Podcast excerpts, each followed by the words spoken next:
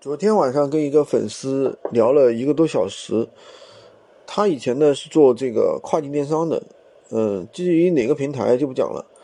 然后呢，嗯，在跨境电商上赚了几千个 W 吧，确实成绩也是非常可观的。但突然突然呢就不好做了，为什么呢？因为跨境由于美国的一个对吧，这个拜登上台之后啊。对于这个很多的这个政策进行了一些改变，对于国内的这个邮费啊，从中国出去的邮费加高了很多，啊，所以说，嗯，这个呢，它的市场环境非常的恶化，很多跨境电商的商家都已经不做了，撤出了跨境这个市场，因为跨境这个东西怎么说呢？它确实，呃，它赚的不是信息，它赚的是一个地域差。那么国内，比如说十块钱的东西，你卖到国际市场可能十个美金是很正常的。但是呢，这中间的话，运费其实很高，十个美金有可能运费就是七个美金，对吧？运费确实是比较比较高的。那么，呃，这个东西怎么说呢？其实跨境现在相对于闲鱼来说的话，跨境其实已经没有那么香了，因为现在这个国际市场。的一个变化，对吧？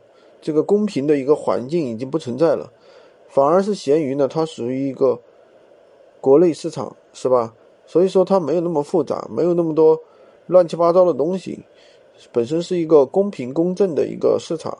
我这位学员呢，他准备五百部手机起步啊，就是说做闲鱼，他开五百个账号，他开一个工作室，我觉得还是非常有魄力的啊。那反而看我们的很多的那个学员啊，就怎么说呢？就是纯粹把闲鱼当个副业，一个月挣个几千，啊，五千、六千、一万，其实那也没毛病啊，因为他们可能本身就在这个三四线小城市嘛，对吧？那么他们那边的工资可能就个三五千，那如果说能够闲鱼上能够赚个大几千，他我觉得也知足了，也挺好的，对吧？但如果说真正做过事业、见过大钱的人，他可能就不会满足这一块，那么他就会去选择开更多的店铺，对吧？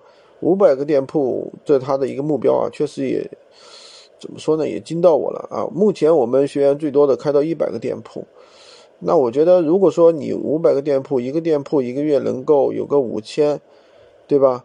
那五百个店铺的话，一个月收入还是不少的。呃，这个还是取决于你怎么去运营吧，对吧？所以闲鱼无货源这个项目看上去虽然小，但是确实是真正能够让我们赚到钱的。呃，你赚小钱有小钱的赚法，你想赚大钱也有赚大钱的赚法。